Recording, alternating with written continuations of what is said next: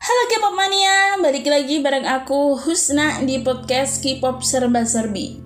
Sesuai janji aku, pada episode kali ini aku ingin membahas Kingdom versus Kingdom Part 2 yang akan membahas mengenai opini aku mengenai penampilan-penampilan para peserta Kingdom dan Kingdom di round 2 acara ini. Seperti yang kita ketahui kalau round 2 acara Kingdom dan Kingdom itu mengharuskan para peserta untuk bertukar lagu.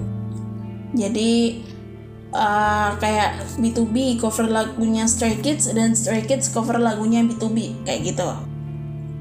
Dan bagi aku yang udah uh, dengerin Queendom sejak 2 tahun lalu, menurut aku harusnya aku membahas ini karena aku mengalami pengalaman yang berbeda di acara Kingdom berbeda dari Queendom.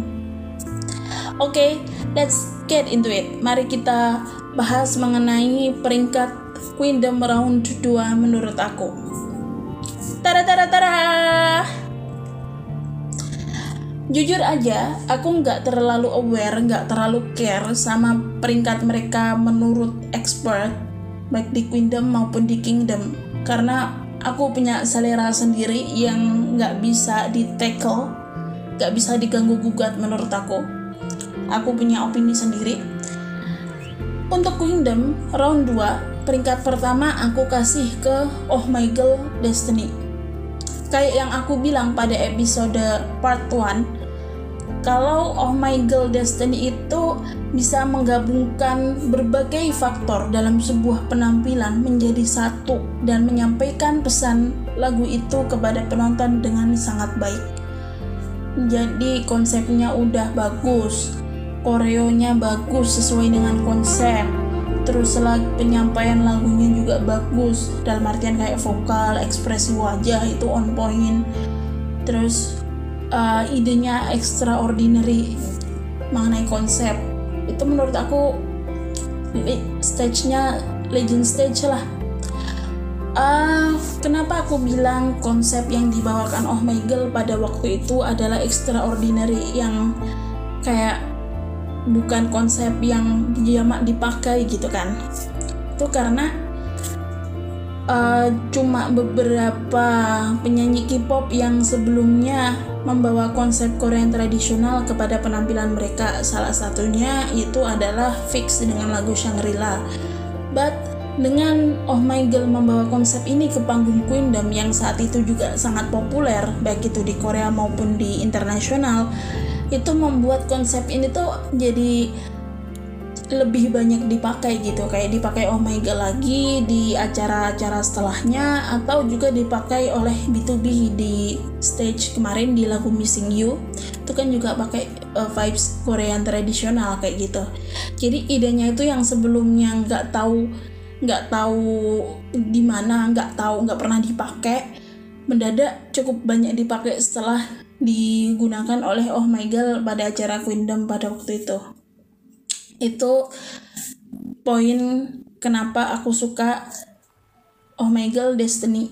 Bahkan jujur aja aku lebih suka versinya Oh My Girl daripada versinya Loveless sendiri. Destiny itu kan lagunya Loveless ya. Karena feelnya lebih dapet terus juga atmosfernya lebih dapet walaupun aku juga suka versi yang original. Mari kita masuk ke peringkat kedua. Ada Mamamu Good Luck.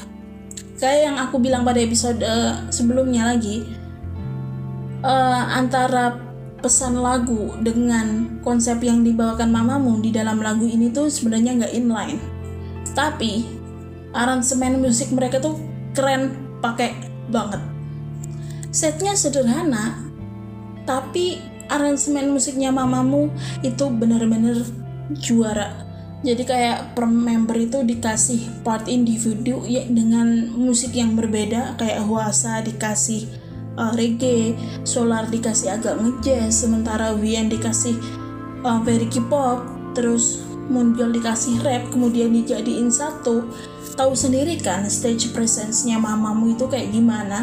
Dan itu membuat stage itu benar-benar pecah. Kayak mereka itu benar-benar lahir untuk tampil di panggung gitu. Benar-benar lahir untuk tampil di panggung. Jadi kayak mereka benar-benar having fun dan having funnya mereka itu nular kepada penonton. Menurut aku itu juara sih. Selanjutnya ada EOE egoistis egoistik. Atau egoistis ya aku lupa judulnya. Ribet sih ya uh, for your information sebelumnya jadi daripada lagu-lagu yang ditampilkan di Kingdom aku lebih pada round 2 ini ya aku lebih akrab sama lagu-lagu-lagu yang ditampilkan di Queendom 2 tahun lalu. Kayak lagunya Mamamu Egoististik ini. Itu kan lagu yang sangat terkenal kan jadi aku udah tahu tahu terlebih dahulu gitu sebelum ditampilkan ulang oleh EOE nah penampilannya EOE itu juga extraordinary. Dalam artian egoistic mamamu itu very strong in term of concept. Mereka sangat reggae terus kemudian seksi terus apa sih namanya musik videonya juga kuat. Nah sama EOE itu dirubah. Dirubahnya itu kayak 100 45 derajat gitu kan ya. Kan kalau 180 derajat dari yang awalnya seksi jadi cute gitu kan. Nah sama Ayo itu bener-bener dirubah. Tapi dalam artian nggak sampai cute juga. Dirubahnya dari yang awalnya seksi menjadi classy. Dari yang awalnya reggae jadi agak jazz. Dari yang awalnya pakai sim sweet jadi pakai apa sih? Uh, pakai jas pakai celana dan itu menurut aku oh beneran keren. Keren banget. Aransemen musiknya tuh juga keren. Aku sangat suka penampilannya EOE terlepas dari skandalnya mereka setelah itu. Menurut aku on fire lah on fire on fire.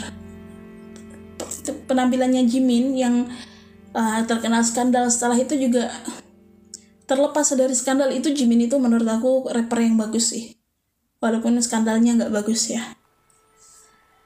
Terus penampilan ketiga yang uh, yang penampilan keempat sorry yang aku taruh pada peringkat kali ini itu adalah G Idol Fire.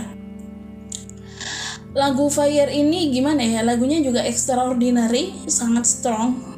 Ya kan dengan lagu ini nama To Anyone mencuat ke permukaan di antara persaingan K-pop yang ketat dan G Idol memberikan uh, memberikan apa sih cover yang cukup bagus dengan lagu ini pada lagu ini. Penampilannya mereka sangat terkesan jungle sangat terkesan apa sih namanya kayak feels vibesnya itu kayak ya di hutan gitulah. Dan it's fun to watch. Walaupun saat mereka juga relatively sederhana tapi aransemen mereka itu sama gilanya dengan EOE dengan uh, mamamu. Cuma sedikit bedanya cuma sedikit ber, ber, ber, ber, uh, berbeda dengan mamamu dan EWE dalam hal vibesnya itu. Tapi aku juga sangat suka dengan coveran ini. Dan itulah kenapa aku taruh di posisi keempat. Di posisi kelima karena aku gak bahas Spark Bomb pasti nomor lima adalah Loveless dengan lagu Six Sense ketika ada selentingan kabar kalau Loveless bakalan ngover lagunya Oh My Girl, aku tuh berharap banget Loveless bakal ngover lagu Closer. Jujur aja. Tapi mereka sangat dengan sangat berani mengambil lagunya Brown Eyed Girls yang berjudul The Six Sense. Aku salut dengan keputusan mereka itu. Walaupun setelah melihat penampilan mereka, aku rasa mereka salah milih lagu. Karena Six Six Sense. It's way too strong for them in my opinion. Jadi kalau kalian lihat MV-nya Six Sense by Brown Eyed Girls yang original itu tuh sangat kuat. Karena pesan yang dibawa itu juga sangat kuat. Jadi pesannya Six Sense itu adalah bagaimana mengatasi, menyelesaikan masalah-masalah girl band K-pop yang sering kali dilecehkan lah, sering kali dianggap enteng lah, Nah itu diselesaikan di apa bukan diselesaikan sih dibahas dalam lagu itu otomatis pesan strong itu juga sama Brown Eyed Girls itu juga diterjemahkan ke dalam MV yang sangat strong. Strong dalam artian banyak tentara terus kemudian uh, mereka para member juga pakai baju tentara terus agak noir gitu kan agak noir noir gitu kan itu sangat strong. Secara vokal secara rap itu mereka juga strong. Walaupun secara dance mungkin nggak terlalu strong ya. Di lagu Six Sense itu banyak nanda-nanda super tinggi yang dinyanyikan oleh Jia ada whistle-nya Narsha dan Gain yang saut-sautan itu. Dan ada rap sekuat rapnya Miryo Miryo itu menurut aku adalah salah satu rapper K-pop boy uh, K-pop girl group terkuat sepanjang masa.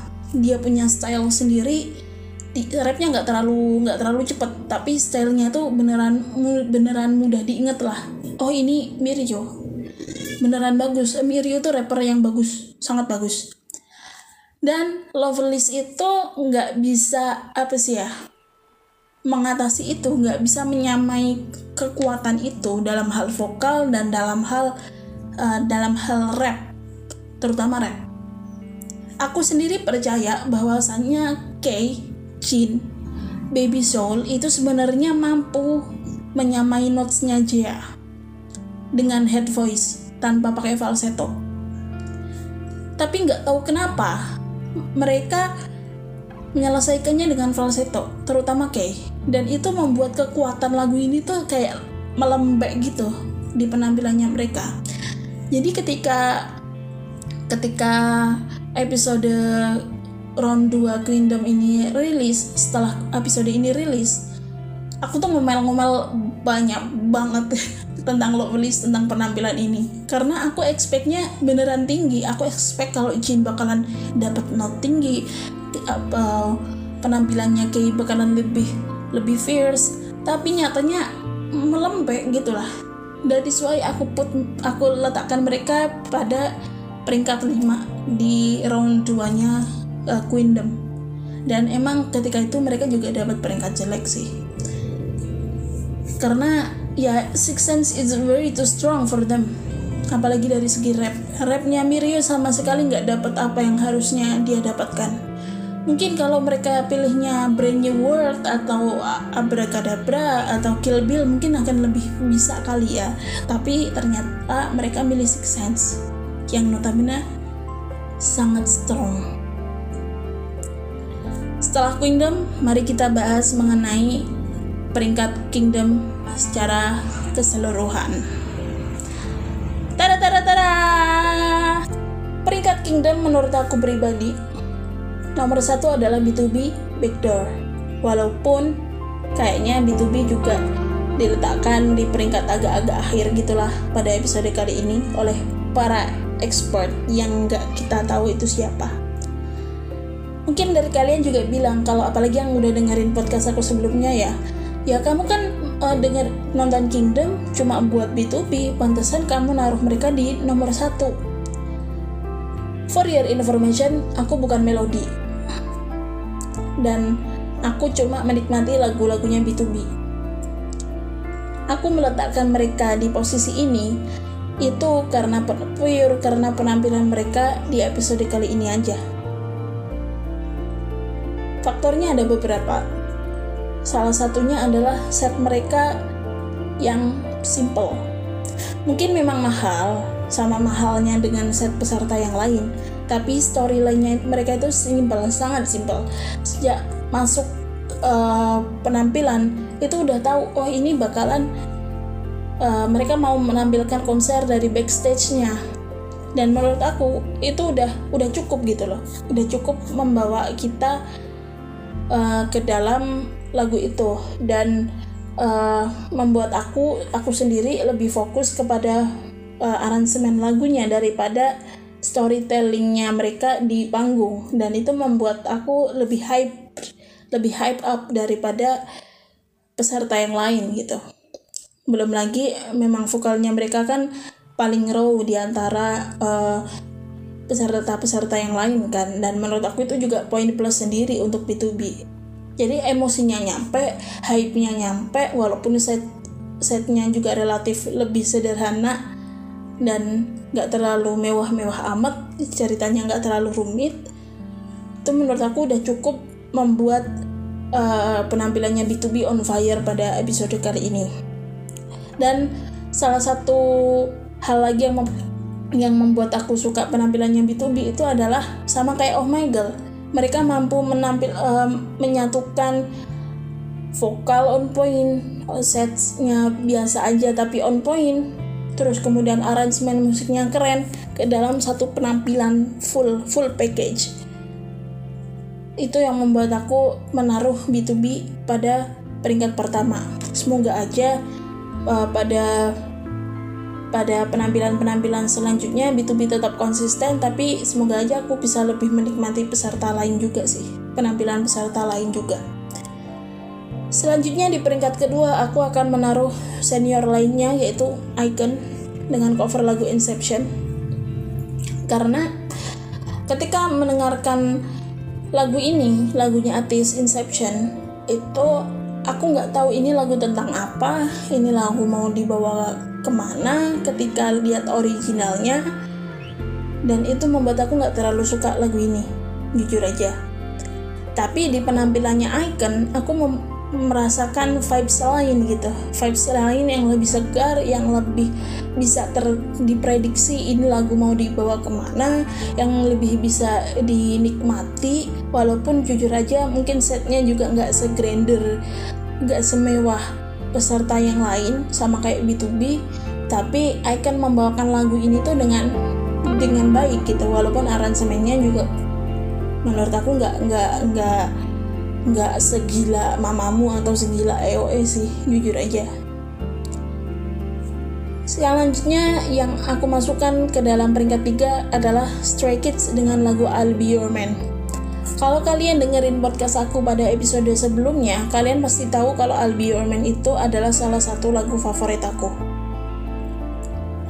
Dan uh, Stray Kids memenuhi ekspektasi aku dengan baik dalam artian uh, mereka nyanyinya live walaupun in some parts mereka keteteran terus kemudian mereka mampu menyanyikan lagu ini dengan emosi which is kalau menurut aku kalau vokalnya mereka terlalu banyak diedit oleh Mnet emosinya itu nggak bakalan nyampe ke aku.